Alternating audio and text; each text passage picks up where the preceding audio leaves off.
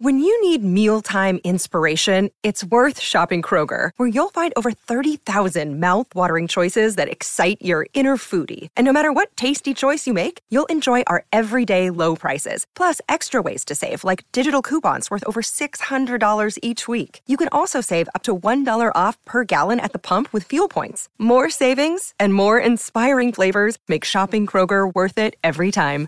Kroger, fresh for everyone. Fuel restrictions apply. Another day is here, and you're ready for it. What to wear? Check. Breakfast, lunch, and dinner? Check. Planning for what's next and how to save for it? That's where Bank of America can help. For your financial to-dos, Bank of America has experts ready to help get you closer to your goals. Get started at one of our local financial centers or 24-7 in our mobile banking app. Find a location near you at bankofamerica.com slash talk to us. What would you like the power to do? Mobile banking requires downloading the app and is only available for select devices. Message and data rates may apply. Bank of America and a member FDIC.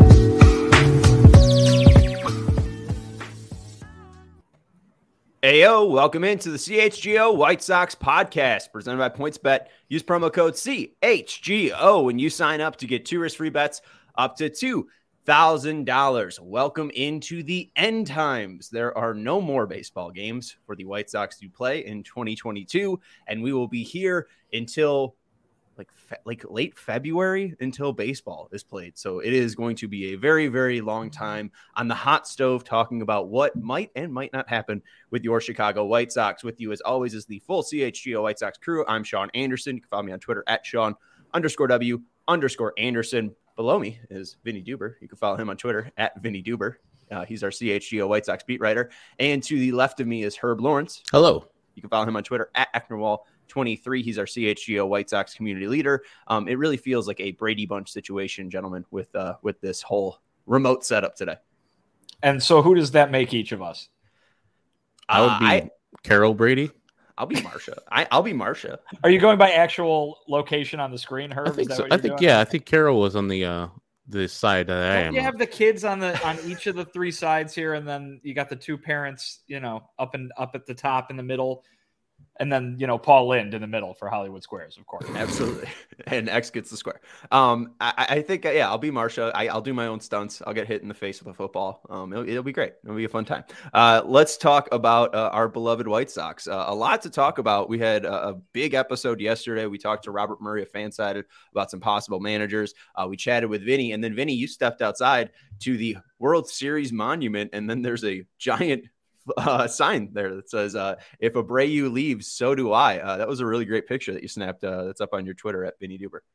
Yeah, I mean, I think a lot of people, uh, you know, can can empathize, right? I think a lot of people could probably feel pretty similarly. I don't know if it's going to mean they're going to go uh, walk up to Guaranteed Rate Field and uh, hand in their fan card if uh, Jose Abreu is playing for another team. But I think the uh, the point was certainly delivered, which is how much that this guy has meant not only to this team but to this fan base uh, over the last. I mean, guys, it's been a decade. Uh, so really, or certainly the better part of a decade. So um, it'll be weird if there's a White Sox team in 2023 without Jose Abreu on it. And I think uh, you know that was a, a pretty pretty good piece of evidence sitting right there after the sun went down last night on the season finale.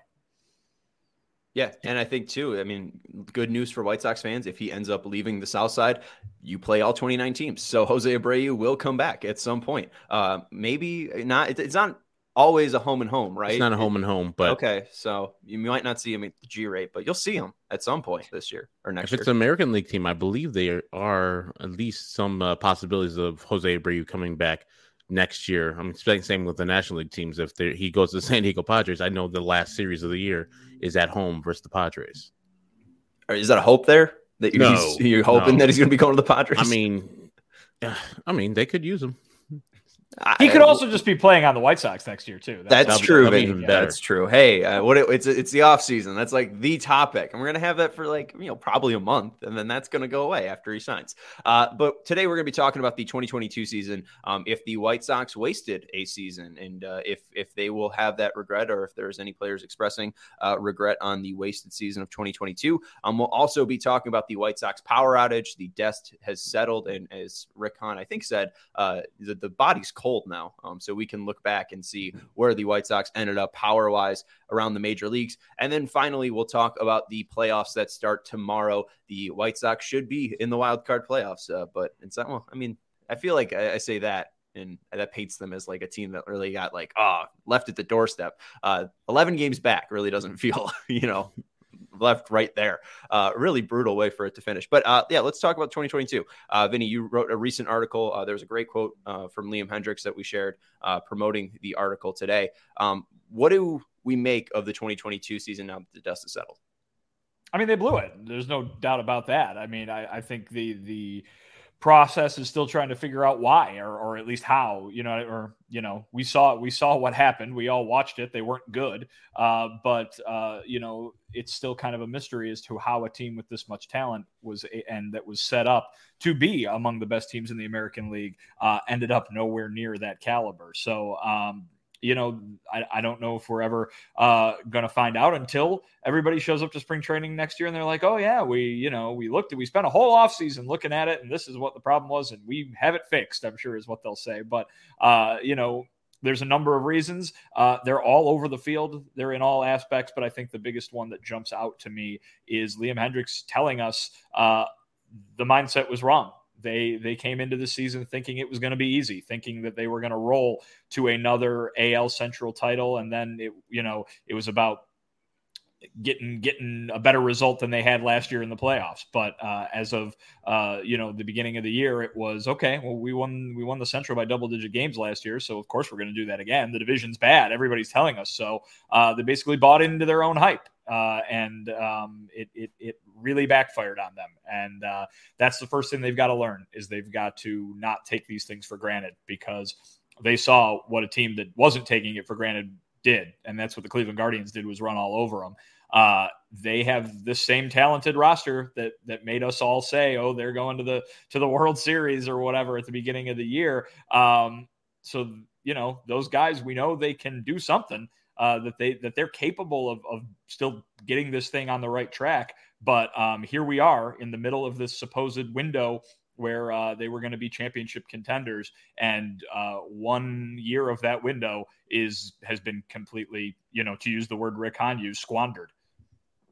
And I think that it is the juxtaposition between the two teams that Vinnie brought up. The Chicago White Sox, where you have multiple people, not just Liam Hendriks from your uh, article the other day, but earlier when you talked to Jose Abreu and people are it was bordering on cocky instead of the confidence of what you should have. And they came into this year thinking that just throw their jock out to the uh, field and the AL Central will take care of itself. They had bigger fish to fry in the Yankees, the Astros, and other teams at the top of the AL. But now you look at the teams and the dust has settled. The White Sox coming into this year were top 10 probably in most people's minds as a team uh, for power rankings.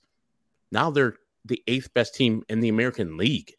That's how badly they played this year. It wasn't just that Cleveland played so well. The White Sox played really terribly, and they are on the second half, on the bottom half of the AL standings. That's really bad.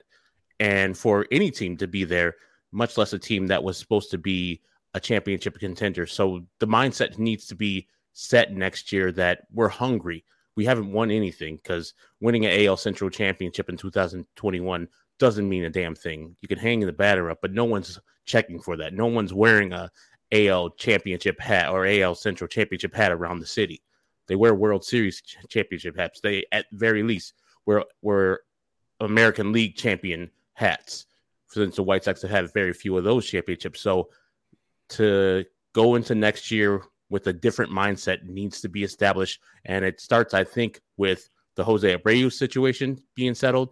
And then more importantly, the manager situation settled so that person can get the psychology of all these players and get their minds right for when they're playing baseball. All they have to worry about is executing. Yeah, I don't know about American League Central hats, but I have a souvenir cup that says 2022 American League Central Division, you know, champs. So I mean, I probably sip, you know, Diet Cokes out of that. So uh, you know, there's there's some souvenir out there uh, that proudly promotes the AL Central Championship that they won uh, 2021. Uh, but yeah, I, I think you summed it up well in your uh, your article, Vinnie, about how Rick Hahn, um, it's not going to be this linear step. Um, you know, this was definitely a step down this year. This wasn't supposed to be the elevation year by year, step by step uh, rebuild that it was supposed to be. This was definitely a step back, and for the guy who authored Mired in Mediocrity. Uh, now looking at Tankathon, Herb, you said that they were bad, but it really even felt like they weren't bad enough. Like if they were going to have a season where they weren't going to make the playoffs and they were going to, you know, talk about the injuries that kind of held them back. Um, 81 and 81 just kind of stinks because you're not even in a good spot for the MLB draft lottery that was just instated. Sox have the 15th best odds for the draft lottery that's going to be ended up taking around, I think, at the winter, meetings. Um, so it's interesting just to think too that like they they just kind of were there the entire year. I think uh, I saw a stat that it was, uh, I think it was Jay Cuda. Uh, you know, in the last ten games, the Sox were five and five. Last twenty games, they were ten and ten. Last thirty games, they were fifteen and fifteen. Last twenty-five games, they were uh, or 50 games, they're 25 and 25, right? Um, they really have just stayed at this 500 level over the past 190 games. And uh, yeah, I really don't know what to make of it because I don't know how strong of a contention window it is now. I don't know if you uh, really have that strong faith. And it really felt like Rick Hahn was saying that as well in his press conference, where they need to reinstill the, the faith in the fans and all those fans that Tony La Russa talked about energizing that stadium in game three of the 2021 ALDS. Um, you know, Rick Hahn now the next year after is talking about re restoring faith in those fans or, or, restoring the faith in those fans. And it's just kind of a shocking turn. Yeah, absolutely. I mean, I, I, nobody thought that this was going to be the case. I mean, you brought it up a little bit. I don't remember wh- exactly which press session it was with Rick Hahn last year, but he where he mentioned, you know, uh, you know, it'd be nice if we didn't have to be that you know, okay, we made the playoffs, and then the next year we win the division, and then the next year we win a playoff series, and the next year we make, you know, we're a true World Series contender. It'd be nice if, you know, we could just go right from right to the top where we could win the World Series next year. And it was really on nobody's mind that they could go the other way, that they could go backwards. And I mean, it just goes to show you how shocking um, these results were compared to what we were expecting at the beginning of the season. And uh, it's, it, it's it's something that I think every all of them know. Uh, they're all they've all lived with it for the last six months, and and I don't think uh, they need a reminder. Uh, you know, no matter how frustrated the fan base has been that entire time, uh, the the uh, people involved who certainly were aware of reality. Uh, but yeah, it's now turned into okay, we got this great window. Everybody kick back and watch us mm. contend every single year. To yeah, do you? Do you? Because you know uh, we just watched uh, a season in which there was no contention whatsoever. Now I, I am of the opinion that it certainly could be the case. This window could last a very long time. I hear people saying, "Oh my God, it's already closing." You know, I mean, guys, it just opened two years ago. It, it can't close right. that. It, it, can't. It can't close if it hasn't been all the way open yet.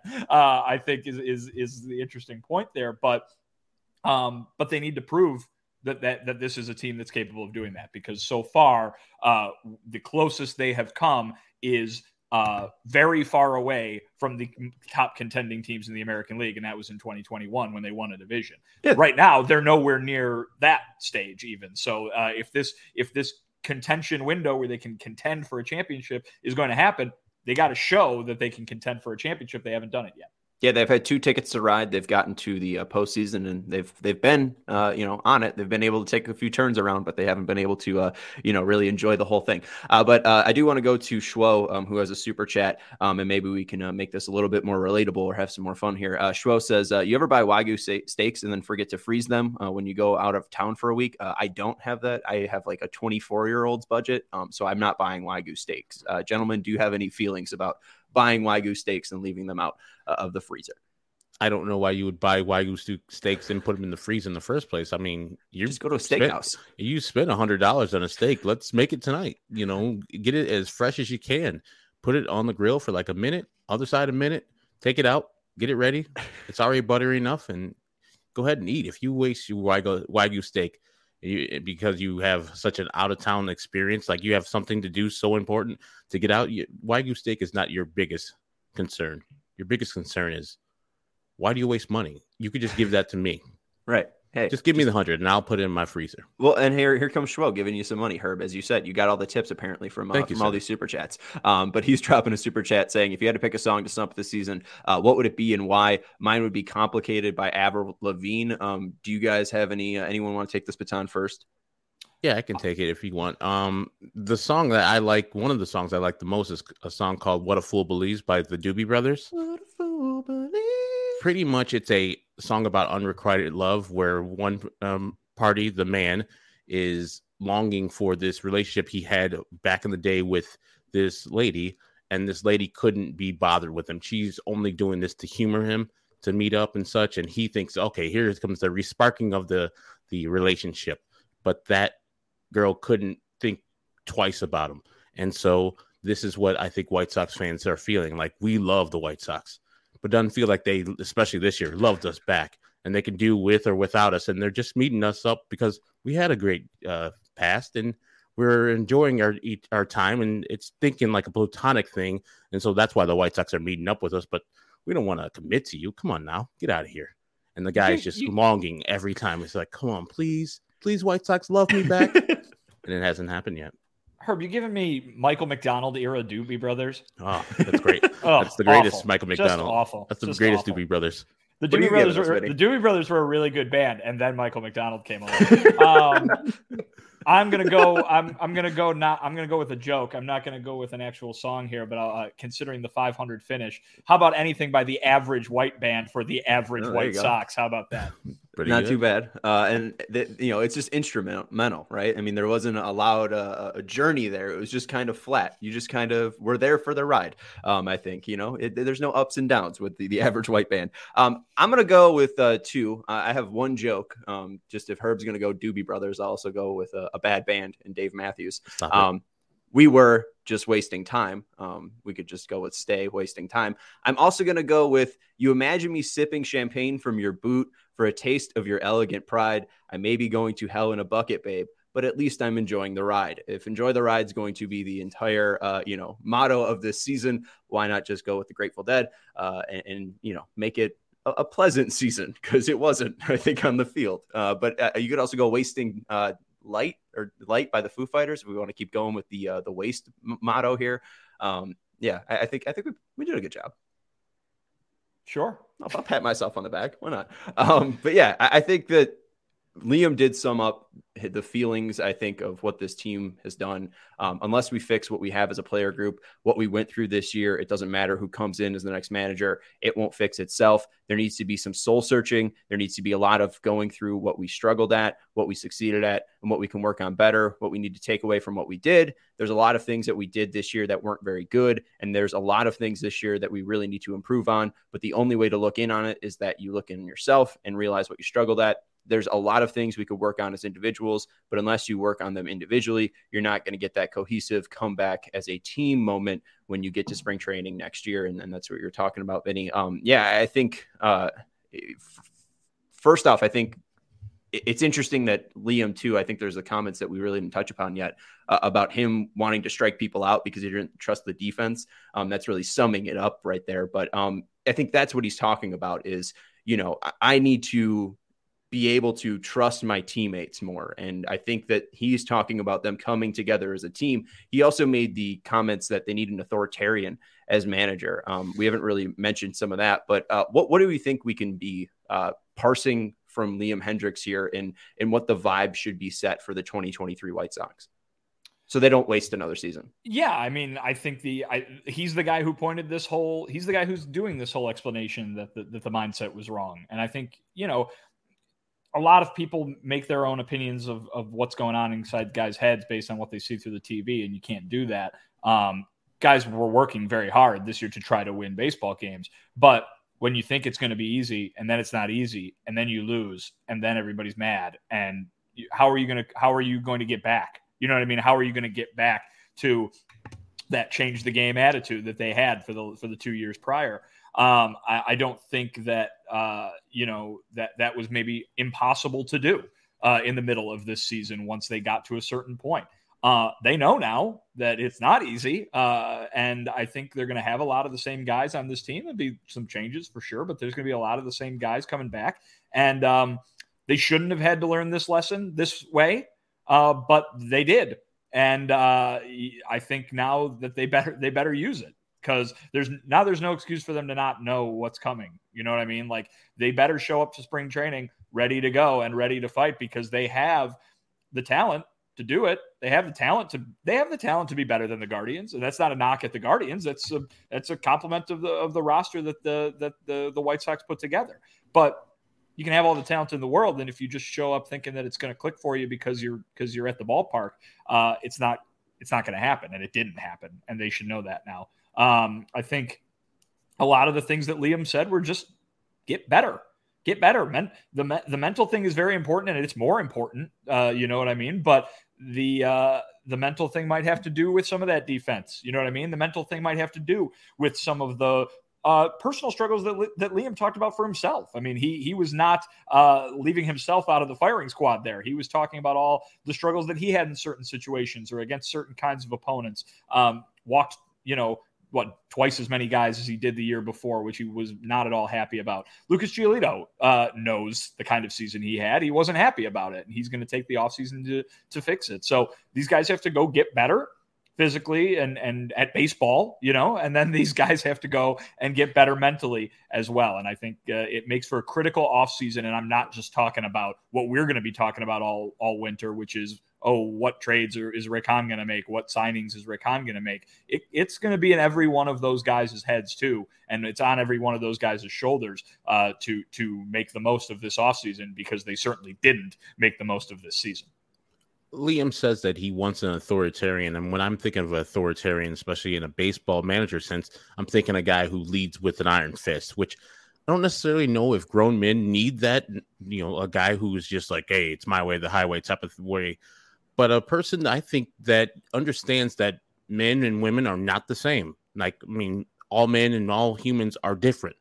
And so sometimes you need an arm around the shoulder. Sometimes you need the proverbial kick in the ass.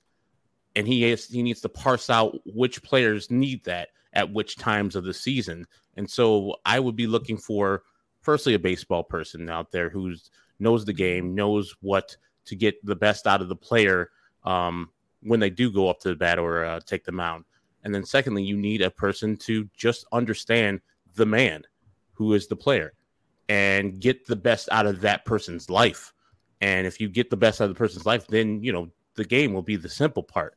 And so I think they need a person that understands psychology of man and also how to get the best results out of his players and the coaches who are below him. Because I hope the coach gets a chance to have his coaching staff filled out with people that he's and he knows and he's familiar with. Herb, we talked to Robert Murray of uh, Fansided yesterday, and you said, you know, who's the one guy that you would hire if you had the opportunity to? And he said Carlos Beltran. And Carlos mm-hmm. Beltran was reportedly a bully uh, uh, for people buying into the 2017 Astros system. Uh, so if you want an authoritarian, maybe he could bully you into it. Um, and then also, uh, you know, trying to get the best out of guys. Um, you know, that's that's trying to get the edge, uh, the, the ultimate edge right there is taking it to the next level. shout out to Eli jumping in with a super chat here.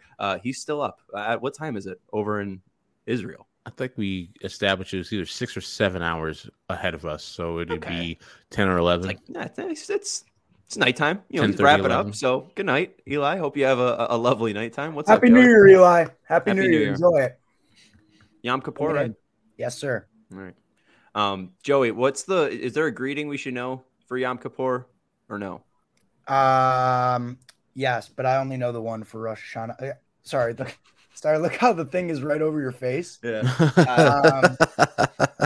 Lashana Tova will get you by with any any of your Jewish friends. All okay. Right? All right. So, Thank you, Joey, for for chiming in. Uh, appreciate that. Uh, and we'll we'll talk a little bit more about the manager and maybe what this team needs and, and what this team could possibly uh, try to find in in the offseason uh, to to exceed and and take that next step as a team. Uh, and we do appreciate uh, that that support, Eli. Uh, CHGO Sports asking Eli, "What's your question?" Eli's just here to hang out. Eli, Eli vibes. I mean, come on, we know Eli.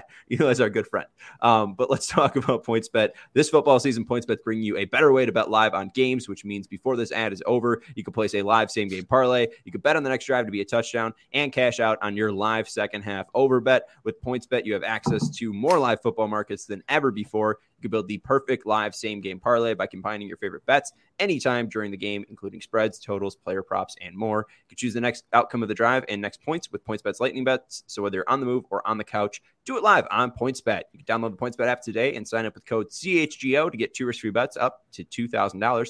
And if you or somebody you know has a gambling problem and wants help, call 1-800-GAMBLER for crisis counseling and referral services. And our next partner is our good friends over at Game Time. We spent many games at the Guaranteed Rate Field because of Game Time. They're the hottest new ticketing site that makes it easier than ever to score t- deals on tickets to sports, concerts, and shows. I will probably be using it this offseason for tickets to concerts and shows. There's no more games for at least me as a White Sox fan to go to. But if you're a Bulls fan, if you're a Blackhawks fan, if you're a Bears fan, you're a Chicago fan looking to, to see some Chicago sports, game the band, has, fan of the band Chicago, the band Chicago as well. Saturday in the park.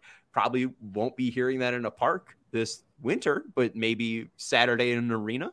Just um, walk out to a, just walk out to a park with your headphones in, play Saturday in the park, and then go see the show wherever it might be. They have to go to the concert though. That's that's that's what thing. I'm saying. You pregame oh. you pre- pregame with your headphones in the park, so you you know you're getting the full experience of Saturday in the park, and then you go to the show after that. There you go. And hey, maybe you're going to a college football game, and it's a park, and you know they can play it there. They, they play it at Guaranteed Rate Field every Saturday, so maybe you want to go to uh, Pat Ryan Field, and it's Saturday at the field. Anyways, game time is where you should buy your tickets. If you ever dreamed of sitting 50 yard line, courtside, maybe on the actual glass, the biggest last minute price drops can be found on the seats you never thought you could buy. Um, Jay and uh, Mario and Greg are all dealing with preseason hockey right now. So the regular season is coming up. Matt and Dave are freaking out watching the Bulls preseason game while we were wrapping up game 161. So the Bulls season's coming around. It was created by the fans for the fans. It will guarantee the lowest price. So this is the best way for you as a fan to get into the hottest event out there. Um, and even that, like we mentioned, it's concerts as well. I was looking for the Pavement reunion show back in September, and they had super cheap deal uh, deals on you know floor seats at the Chicago Theater. I mean, like what could be better? So if you love CHGO, then you'll love Game Time. The best way to support us is by buying your tickets through the link in the description. You can join over 15 million people who have downloaded the Game Time app and score the best seats to all your favorite events. All right, guys, let's go into some of these graphics that I put together. Uh, Joey, let's pull up the one for 2022 that just has the rankings. We talked a lot about the home run drought and the power drought mm. for the Sox. And we mentioned that Andrew Vaughn uh, hitting 17 home runs. Uh, it's the first White Sox team to not have a 20 home run plus player uh, since 1990. Uh, the Sox ended up finishing fifth in batting average in the major leagues and uh, in, in, the major leagues uh, on on base percentage. They finished tied for 18th. Slugging percentage, they finished tied 18th with the Cubs. Um, their isolated power that subtracts uh, slugging percentage from average. Uh, it was 131, which was 26th in the majors. They were first in singles, yes. the only team in the major leagues to have a thousand singles this year. Um, they were 12th, tied for 12th in doubles with 272. They were 29th in baseball in triples. I don't think that matters too much. Uh, they were tied for 22nd in baseball in home runs with 149 with the Colorado Rockies. Shout out to DNVR. And then they were tied for 16th. So they were bottom half of the league um, in weighted runs created plus at 99. So just below average. MLB average for weighted runs created plus is 100. They were tied with the Guardians for weighted runs created plus. You can kind of just look at that stat and say, hmm, Guardians got better pitching. They got better defense. They are faster on the bases. It's pretty clear why they won the division by 11 games. Yeah, yeah, but it's also pretty clear why the White Sox didn't do what they were supposed to do, right? I mean, mm-hmm. I think uh, you know we talk about a lot of the areas on this team that need improvement. Uh, you talk about team defense and team speed, uh, and and and you know some of the the fundamental stuff that we've been seeing a lot of and complaining about all year, right? All that, in my opinion, and I think in the opinion of the White Sox, considering the way this roster was put together, um, can be uh, uh, acceptable or at an acceptable level if the power and the offense did what it was supposed to do. And and that's why I still believe, even though now the uh, finding a manager certainly is the top of the offseason priority list, uh, at least until they do so. Uh, but when it comes to tinkering with this roster, nothing is more important than getting that power back. Because if this group is going to be mostly intact moving forward, um, all those guys who have hit for power in the past really got to start hitting for power again, or else the White Sox are going to be in a very similar situation next year as they were this year. Uh, it's what Rick Hahn kept harping on in his end of season press conference was the offensive approach went away, and they need to get back to it. Uh, and we'll maybe figure out one day why. Uh, I asked why, and he said basically we're going to spend the offseason trying to figure out why. Well, uh, the the main thing is they've got to start hitting more home runs, or basically they got to hit the home runs they were supposed to hit, is what it comes down to. And then if you got a guy dropping a lot of fly balls in left field, so be it, because at least the ball's going over the wall when you guys are at the bat. Yeah, if the left fielder's walking to every ball because he has a bum knee, eh, that so be it. As long as he hits 30 home runs. Um, Herb, I, am going to jump the question that I ended up asking Vinnie and the both of you uh, to go to Schwo's super chat here. Appreciate okay. the super chats, Schwo. Um, he said Sox get Judge, but Adam and Drake LaRoche co-manage. Would you take that deal? Yes. Why? what? Because Judge is a Judge is a superior uh, offensive talent that would hugely supersede whatever Adam and Drake LaRoche do. Yes, they're plays I, defense I too. I, I, do not necessarily like Adam LaRoche and Drake has just turned to adult, so I don't know the adult. But I'm sure with all the information that Adam has learned through his life, his dad Dave played in the league and he knows baseball. At the very least, he can give me major league average managing by just throwing up a decent lineup and having to live and listen to Rick Hahn uh, guide him in the right spots. You get Judge, that automatically takes over whatever you get as the manager. As you said, if your left fielder's just limping to the ball, but he's hitting 30 home runs, you're like, hey, I'll live with that. But Judge is hitting 62 and he's playing some superior defense too. So he's getting you value that is way over what the manager might take away from you. What Drake, can someone, what can someone, Herb, in your opinion, that has been on an undercover mission to uh, hmm. Asia, uh, you know, how can he apply that to managing a Major League Baseball team? Do you think? He cannot. He can start talking about Bible stories and how great he is and trying to save uh, sex traffickers or people who are getting sex trafficked and act like he's a uh, the savior of everybody. Or or that he's James Bond for some yeah. reason. Yeah. yeah. I mean, yeah, I didn't think he was a great person. But you know, I've hoped in these years he's got some reflection within him, and that he can actually you know relate to these people who are in the clubhouse to get the job done. If it I think, means I, I get Aaron owns, Judge, I think he yeah, owns a, I think he owns it. a meat company. Herb, pretty sure that's what he's been doing oh, since like, he retired. Like is he deer owns a meat, meat that he kills? Yeah, something like that. Are we yeah. talking about Adam LaRoche here? Yeah. Yeah. Okay. I absolutely black. I guess I blacked out because this. You oh, need to read his Wikipedia oh, page or something. Oh here, boy, I do. Drake yeah. LaRoche is married. Congratulations yeah. to him. But I just I, I, found that I was looking. I just I felt weird googling Drake LaRoche because he was a child. But five years I mean, later, uh, you he's understand married. that NBC like, Sports Chicago. They homeschooled their kids. They used to take. That's why he was in the clubhouse. They used to take him everywhere. He was in the clubhouse all the time. You know. You know. I don't necessarily uh, street care about Christianity and all that stuff, but he does a little bit. So they'll be bringing that to the clubhouse a lot. Did he take? Did he mercy. take Drake on the undercover trip too? Mm-mm. No, on the secret agent, fr- the secret agent mission. I forgot which uh, former baseball player he took with him that time. Boyer? Was it Blaine Andy? Boyer? Blaine Boyer? Is that, that sounds right. right. Yeah. yeah. yeah, Was it Andy LaRoche, his brother? Andy no. LaRoche is. I don't. Think is Andy crazy too? I don't know. Okay. Uh, is Dave LaRoche crazy? I think also former White Sox Dave LaRoche that's his dad. So I think he has the baseball mm. smarts to get the job done, especially if we get Aaron Judge. He puts him in the lineup 162 times. I think we'll find a way to win some games.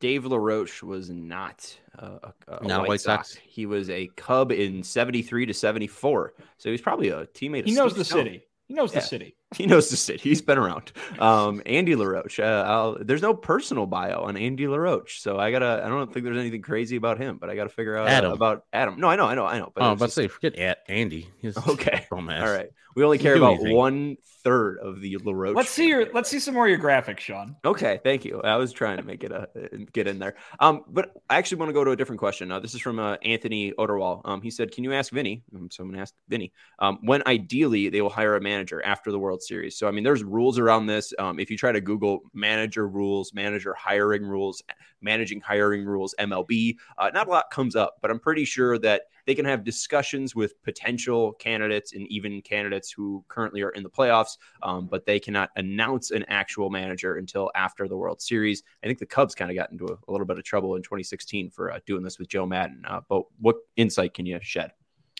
I mean, I would imagine they'd want to get it done as soon as possible, while at the same time, you know, making sure they're thorough. Uh, and of course, we're talking about um, how they want. They say they want it to go. You know what I mean? We're we're still in that mode now where they have to prove themselves again that they can go through follow through on what Rick Hahn said they want this process to be because the last time they did it, they obviously went in a vastly different direction from everything that he laid out. Um, but you know, I would imagine that if he is uh, going to do what he said he wanted to do and use this as a an opportunity to hear new ideas and get new insight, outside perspectives that uh, aren't necessarily the same ones that they've heard about within this organization for years and years and years, um, they would be wise to interview a whole lot of people, wouldn't they? You know what I mean? There's there's a fact finding element to this. Uh, opportunity, if you want to call it that, uh, that isn't just make sure you find the one right guy. There can be a secondary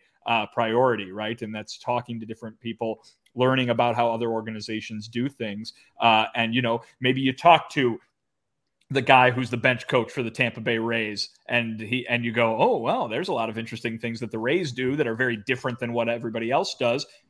We're going to go with somebody else, but thank you for putting that in our mind, that kind of thing uh, I, I think that in a way you can view this as that sort of opportunity, uh, and they would, you know, um, be not making the most of that opportunity, perhaps if they were to wrap it up in a week or something like, uh, which is what happened last time. So hmm. um, I think this time around, you're probably going to see them uh, talk to a lot of different people. And if they're smart, they'll talk to a lot of people on winning organizations who are currently in the playoffs. Maybe that means having to fly down for an off day or something like that. But uh, uh, it, it certainly would strike it strike me as something that we're not going to hear a lot about with the exception of those guys who are always breaking the news, the national guys. They're the ones who are going to know that. There was another comment, perhaps from the same commenter there, that was like, uh, you know, do they tell the media this kind of stuff? Absolutely not. We are not going to hear a word of it uh, until the uh, press conference is held to announce who this managerial hire is going to be. Right. And uh, I do want to just follow up too, because we're talking about the offense. We're talking about the power outage. I know fans want to find a scapegoat and they will look to the bench and they will look to Frank Menechino. Um, I know Rick Hahn had some comments about Frank Menechino at the uh, postseason press conference. Um, didn't talk about many people, but he did bring up Frank Menechino. I think he even called him Frankie yeah, uh, basically was at, you know, it, I, I think it was my question why why was this so this offense so much different than it was in years past? Was the message different? Were they were they getting a different uh, you know, were they hearing something different from the coaching staff? Rick said no. He thought that the message has the same was the same as it has been. Of course, did not provide a reason that he believed as to why the power numbers were so different than they were in years past. But um, he said listen, Frank Menechino is the guy who oversaw the offense or, or was at least in the position of hitting coach when the offense was really, really good. 2020, they were one of the the more impressive and powerful offenses in baseball. Uh, and even last year, they had a very uh, nice offensive season with a lot of uh, individual players having good years as well. Um, very much not the case this year. Uh, and uh, you know, sometimes in baseball, that means that a scapegoat is found and a scapegoat is uh, it loses their job. Um, but also, perhaps the team has inside knowledge that we're not hearing about, and they are confident in Frank Menechino. All that being said, I think the person who's going to make the determination on whether Frank Menechino or anyone on that coaching staff, perhaps with the exception of Ethan Katz, who obviously has done a wonderful job, uh, keeps their jobs, is going to be the managerial hire. And I, he's not probably going to have total reign. I'm sure the White Sox will, uh, uh, the, the White Sox brass that's currently in place will have their opinions and have their input, input as well. Um, but certainly, according to Rick Hahn, uh, they're not going to make any decisions on coaching staff for next year until the manager is hired.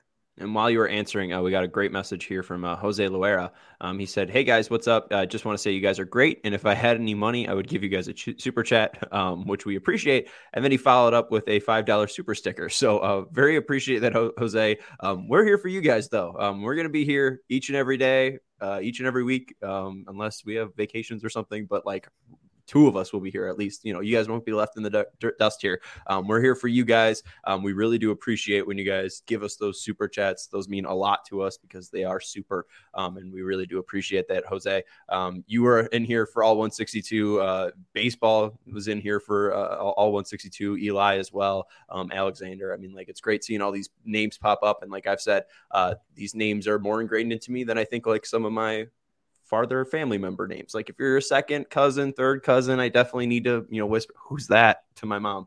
Um, and no, I just have a bad memory, but these people, I mean, I see them every day. Exactly. They're part of our life, part of our family now, our uh, CHGO family. That's what I like to say. I mean, we talk to these people literally every day, yeah. more than we do our second or third cousins. Probably talk to the second or third cousins like only when the family reunion comes around. Twice a year, Christmas and uh, Thanksgiving and you know it's it's easier on Christmas because I just saw him at Thanksgiving. Uh, we're not sure baseball toss if Pito comes back. We're trying to figure that out. But let's look at some of the numbers over the past four years um, where the Sox have ranked uh, offensively, and you know some of the things that Frank Menechino has done um, mm-hmm. as the hitting coach. Uh, the Sox dating back to 2019. Um, Joe, if we have this graph. Oh, Oh, there we go. Boom. Thank you. Uh, 2019, the Sox had 182 home runs. They were 25th in the majors.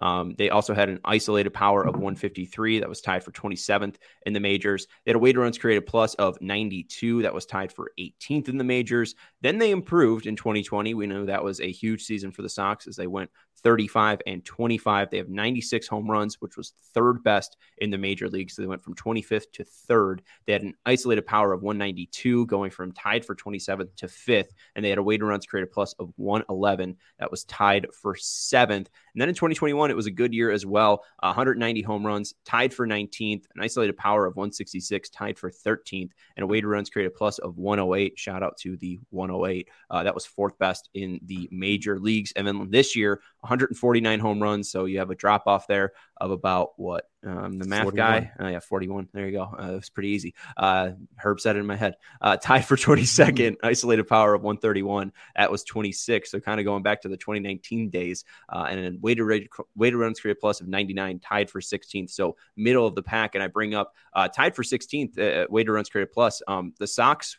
I think it was their isolated power last year, it was tied for the with the Guardians. Um, and and you could kind of see that you know this year that falls off, and you know Cleveland's pitching was still fantastic, and that's really where that edge is. Is the White Sox weren't able to push themselves over that edge with those home runs, and uh, to this point too, I have some names for you guys. Uh, or numbers beyond this. Uh, we wanted to go into the uh, you know White Sox haven't had a 21 home, 20 home run hitter uh, since 1990, uh, or a player hit 20 home runs or less since 1990.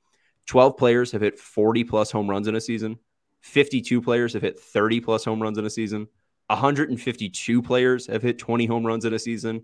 Miami had only uh, a lower home run leader. Jesus Aguilar had 15. He had hmm. 16 total this year because he was DFA'd on August 26th by a Miami. Um, so he was their home run leader and also DFA'd by the team. And uh, I'll, I'll, I'll, save this for later. But what I mean, her, what mm-hmm. do you make of this? Uh, and I mean, it, it really just seems like this is where the Sox can really get a huge edge is if that power is able to return. Firstly, you know, you don't like to use them, but injuries played a big part. I know they had injuries last year too, but they seem to like sap the team this year more than more times than not. And then they didn't take advantage of balls in the zone. How many times did we be at the studio and you see a 2-0 pitch go over the middle when there's taking it or a 3-0 or 3-1 pitch, just taking it, not being aggressive in the counts that you've worked to get, worked hard to get. And so the White Sox not taking advantage of those situations is just so frustrating for both them and us who are watching out home. What they have like two grand slams this year. Mm. That's piss poor. Three because Elvis Andrus had one off Nick oh, Gordon. Off the pitcher, yeah. Or off the Nick Gordon.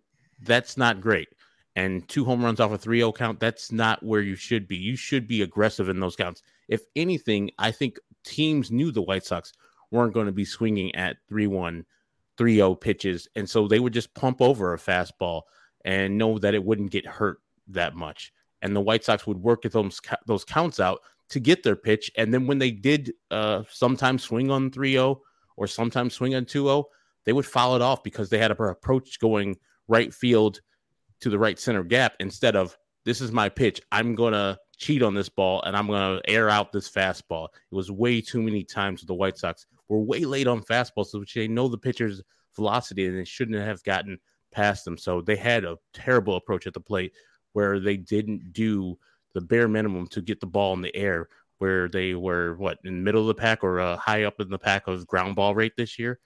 That can't be happening with this team. This team was built for home runs. Ball hit in the air is what the White Sox need to do and take advantage of their stadium, especially with the power left handed bat, where the White Sox have an advantage there over most teams if they come there, if they do get a power left handed bat, because that porch in right field is uh, very tasty for left handed hitters. And another thing we heard from Liam Hendriks uh, that kind of plays into what we were talking about at the beginning of the show, you know, kind of thinking that last year would repeat itself over again just magically. Uh, the White Sox were not good at adjusting. Um, you know, we always hear that you, you hear it a lot about individual players, but certainly it applies to teams too. You know, after you've been in the year for a league or the league for a year, or after you've you know established yourself as a certain kind of player, pitchers are going to pitch you different, or hitters are going to you know uh, take a different approach with you if you're a pitcher because they've figured it out. They're like, all right, that's what that guy does. Well, this is what I'm going to do against him, and the onus is then back on you to say, all right, if that's what you're going to do to me, this is what I'm going to do. And obviously, the great players can make adjustments. They're not just going up there every day doing the exact same thing. They're adjusting from from year to year, from game to game, from at bat to at bat.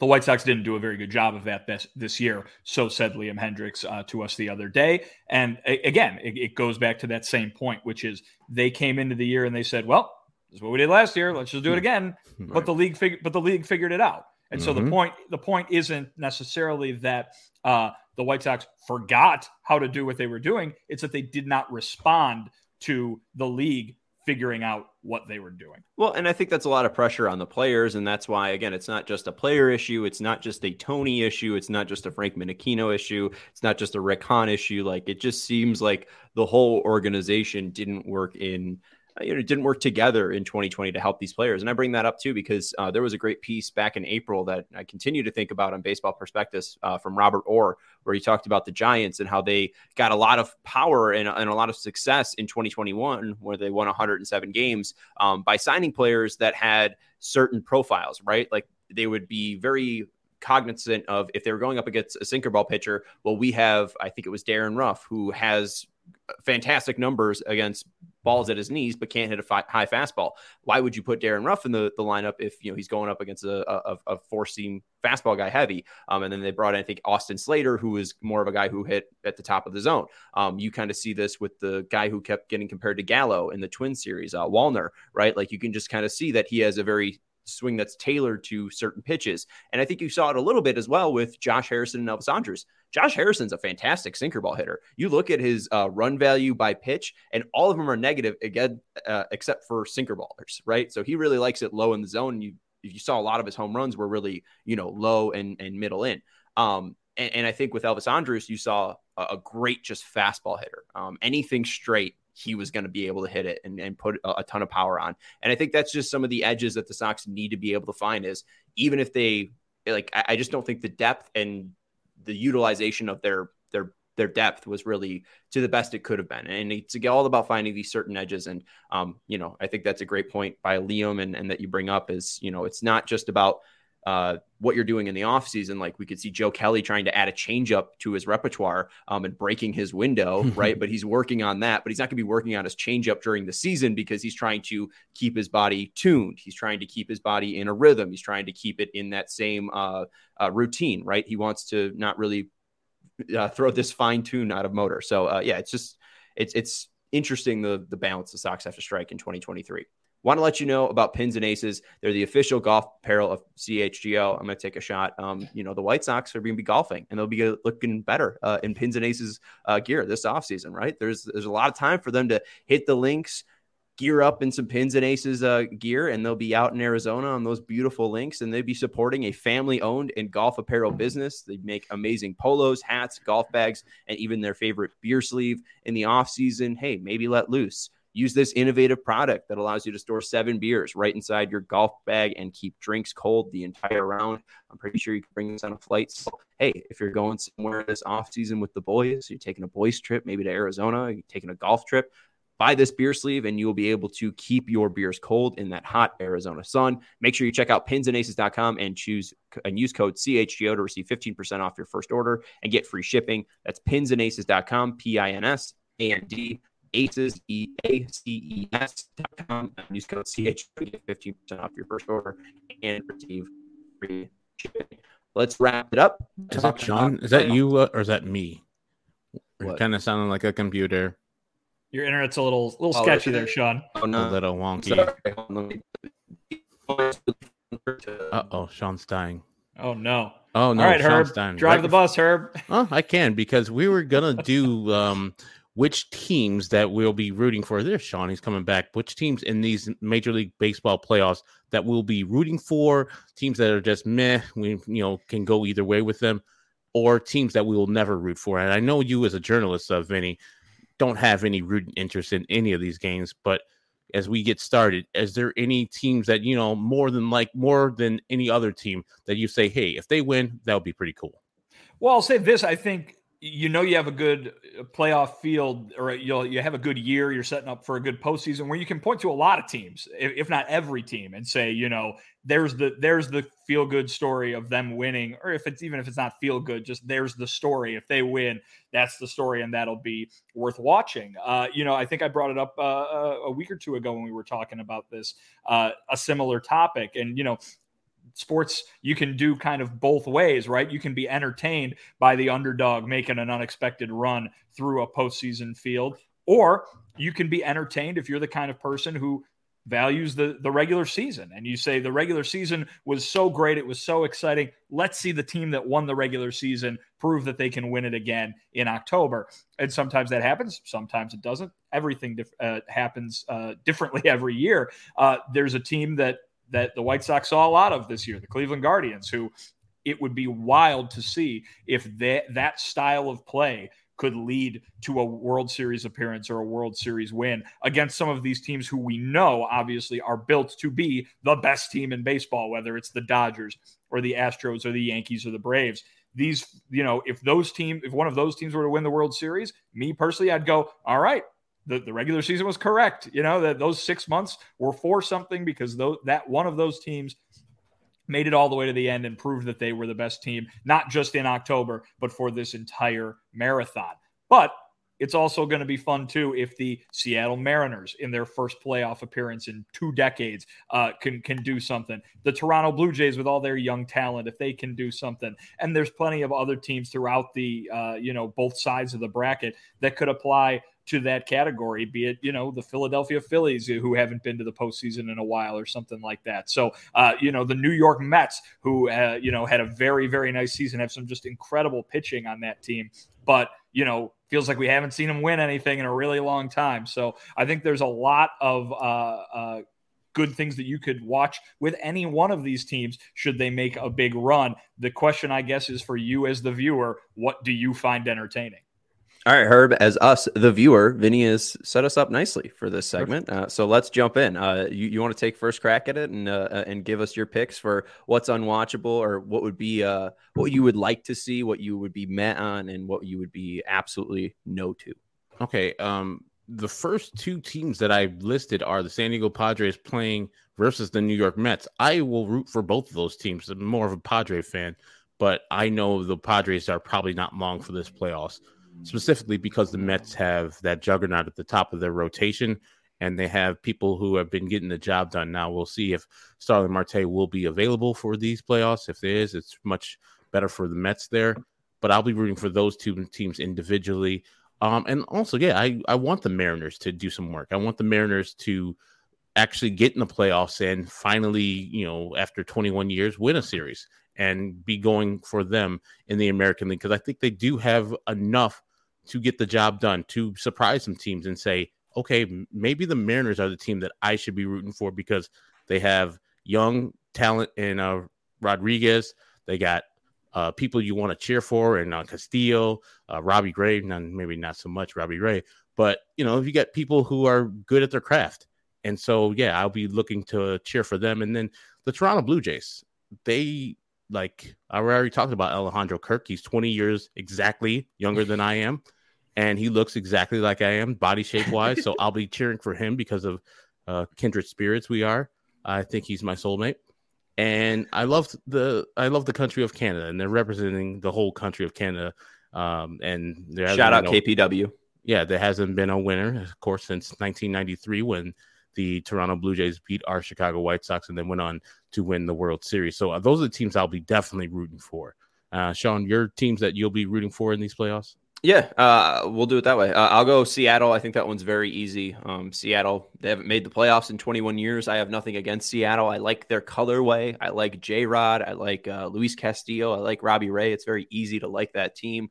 Um, and, and, Jerry Dipoto is a, is a madman, and he's tried to figure out the perfect uh, Mariners roster. And I hope uh, this is the right one for at least that city. They're very uh, diehard sport fans out there. I, am I'll be nice to you, Herb. Um, mm-hmm. I'll throw the San Diego Padres, and sure. And mainly, I'm throwing in there because Fernando Tatis isn't on this team.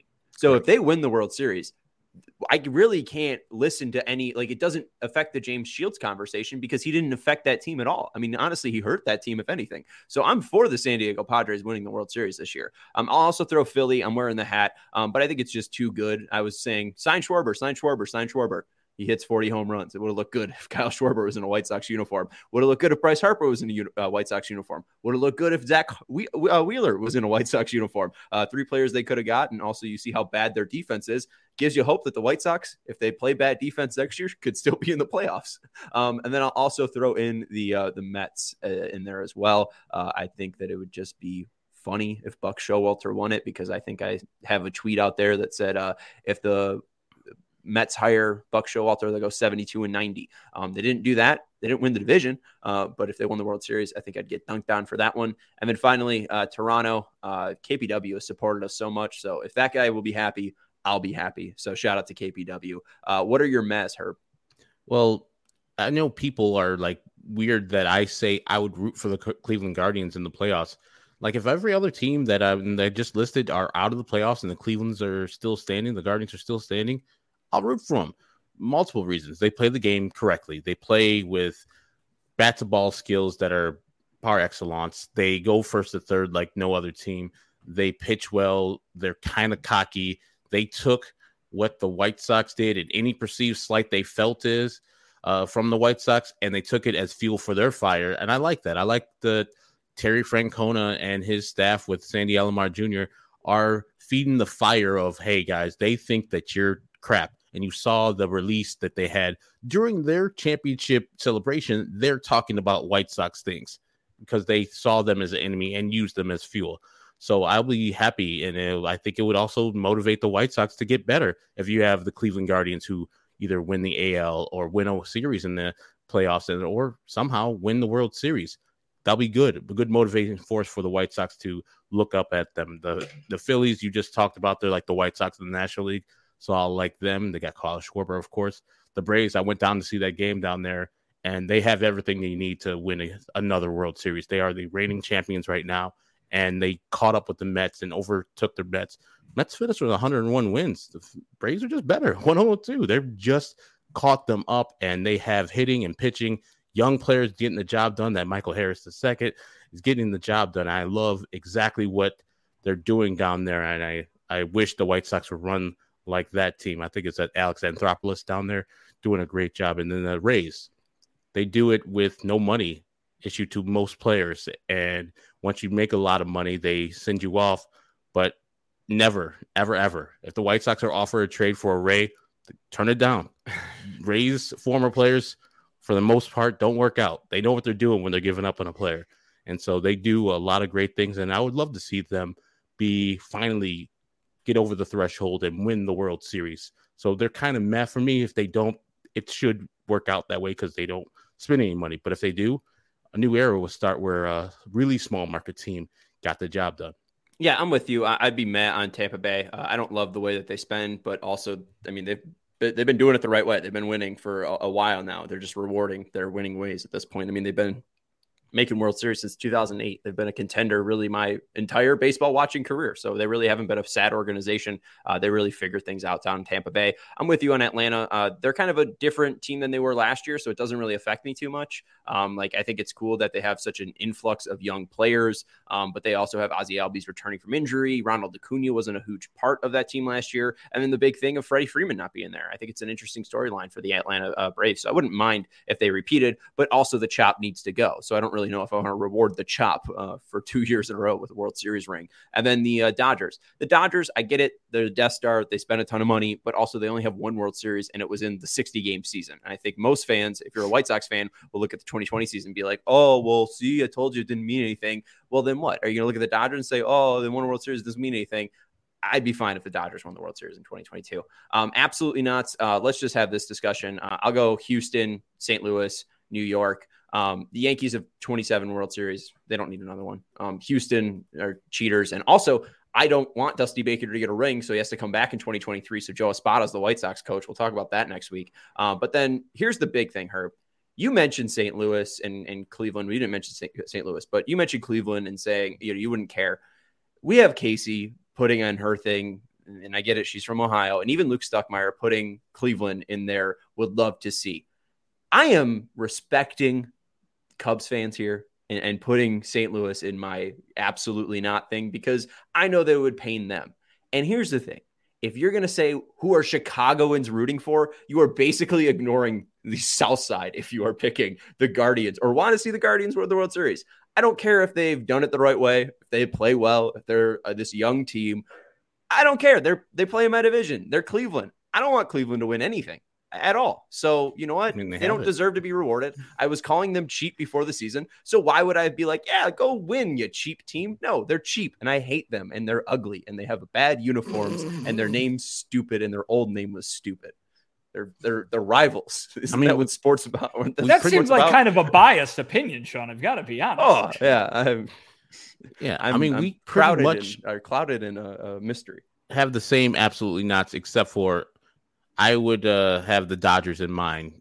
Just they've won a lot of championships, won a bunch of divisions. As a San Diego Padres fan, secondly, I can't love the Dodgers. I do love Markus Lynn Betts. He's an awesome right fielder. He's one of the best uh, that played there, and I love that he's playing so well to stick it to the Boston Red Sox for you know, drafting him, cultivating him, getting him uh, prepared for the major leagues, winning MVP there, and like, eh, when it's time to pay him, like, get your ass out of here. We want, we want Alex Verdugo over here. Yeah. So that's the only I'll root for him and very few other people. But St. Louis is going to be really hard to not to not root for because they got my man Jose Quintana over there. Who, that's true. It's tough. He's had a really great year. I'd love to have him back on the White Sox next year. Come on, Q. Um, but yeah, Houston, the Yankees, the Dodgers, and St. Louis. I I just don't like St. Louis's whole vibe. We already talked the other day about their pizza's terrible, uh, the city's terrible. The fans think they're the smartest things of all time. Go ahead, be smart. Go ahead and get uh, dismissed in that first round by the Phillies. uh, yeah, it's it's kind of you know with the White Sox talk shit, get hit. Um, also uh, with that graphic there, I'm all for the wild cards apparently because I got uh, Seattle, uh, San Diego, Philadelphia, and Toronto in there. Um, kind of just saying, I'm, I'm I'm for this this new format. Uh, anything you guys watching for this playoffs or any storyline that sticks out uh, to you that might be uh, extra intriguing? Uh, Vinnie, I'll start with you. I saw it in the comments, and it it would be kind of cool to see Albert Pujols keep doing what Albert Pujols has been doing for the second half of the season, carry that into October, and hit some really meaningful home runs in his uh, in his send off. Uh, you know, now a uh, uh, you know a historic. Uh, uh, baseball in a baseball sense a historic year for him and to get to that plateau it would be kind of cool to see that going on and i got to be honest with you guys just don't disagree. I just don't agree with you on the Guardians. I think if the Guardians, think if the Guardians were to make a run, that would be really fun uh, from that underdog perspective. Um, I mean, you talked about the payroll, but it's not even the payroll, right? It's it's the it's the style of play, and I think everybody, you know, think think think if this was the NCAA tournament, right? And it's like, all right, you got the team from Ohio. They they're they're they they're no competition for you know all those uh, uh, high recruits for that went to Duke and North Carolina and Kansas, but the scrappy team from Ohio, they're gonna they're gonna play like Gene Hackman's Hoosiers, and they're gonna you know they're gonna defeat the big bad guys if that's if you like that storyline in sports, then that's that's the team in this playoff uh, field that uh, that you got to keep an eye on. That's Cleveland. I don't know. I mean, it's Seattle. I think I think Seattle is is more of a long but Seattle's shot got a bunch of really well, but they got a lot of really good guys, is my point. Like, you know, if you're just going to turn on the TV now and say, oh, the Mariners haven't paid attention to them since they had Griffey and Edgar Martinez, then okay. But, uh, you know, they got, they, they went out and made a lot of moves to, to load up this team with really good, really good players. Uh, you know, the, the Guardians, not so much, but they've done it anyway and they've won a division anyway. Guardians though in 2016, Terry was still the manager. J Ram was still on there. So I mean, there's True. still some cast ca- cast offs. I mean, last time you saw the Mariners in the playoffs, it was Ichiro. I think uh, uh, uh, not Ken Griffey Jr., but I think uh, A Rod, uh, John Olerud. I mean, like there there was some guys on that team. That's Uh, the they had the best record in Major League Baseball history. Yeah, 116 and then lost in the first round. Uh, Herb, I think in- Albert in the Pujols. ALCS. They lost to the Yankees Oh. in the second round. My bad. Uh, ALCS. Albert Pujols is a great storyline to watch. Any other one you're watching, or you want to wrap it up? No, not really. I'm. I just want to, to see good baseball and the White Sox to take from this World Series what they should, which is to make it to this level. You probably have to pitch like the White Sox did. They're middle of the road, um, starting rotation, good. Like uh, I think top ten in the ERA, so you can get wins right there if you're stay at the same level, and that's with Lucas Giolito being a part of this team. That's with Dallas Keuchel being a part of this team for what 13 starts. So they were pretty good in pitching. Now they got to take away, okay, what does that team that's going to get to the World Series do? Do they hit the ball over the fence? Cool. We need to do that more. Or is it going to be Cleveland, where a team that just puts bat to ball and just batters you with 20 hits in a game and then does the right thing on the bases? And then when they get the ball hit to them, they pick it up and throw it to first. What is the prevailing thing that happens in this World Series uh, tournament that gets you to the next level? And if they take what they need to take from that and you know apply it to their team, I think they'll be well uh, next year and going into this offseason, they'll be uh, well positioned to get into the 2023 playoffs. That's Herb Lawrence. You can follow him on Twitter at Ecknerwall23 if you're looking for some uh, Minnesota suggestions. That's where you should hit him up at Ecknerwall23 on Twitter. Uh, below- has some too, probably. Yeah, Vinnie's got some as well. He just went there. He's he's the most recent person on this podcast to go to Minnesota. Uh, he, he could tell you one hell of a place to get a blueberry donut. I would Uh, say the uh, the Blue Note. I believe that's in St. Paul. I had a, a Juicy Lucy there, which was my favorite Juicy Lucy. Better than Matt's. Better than 5-8 Club. There you go. Uh, I know it's sacrilege.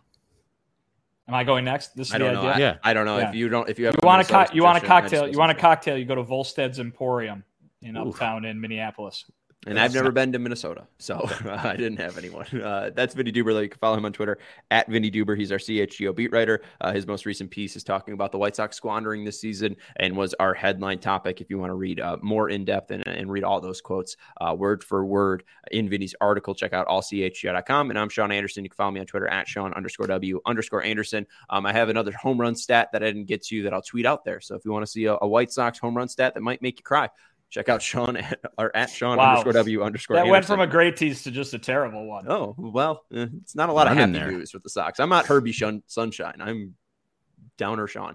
Anyways, uh, we'll talk to you guys on Sunday, and that will do it for the CHGO White Sox podcast. Uh, thank you to Joey for your production, and go Sox.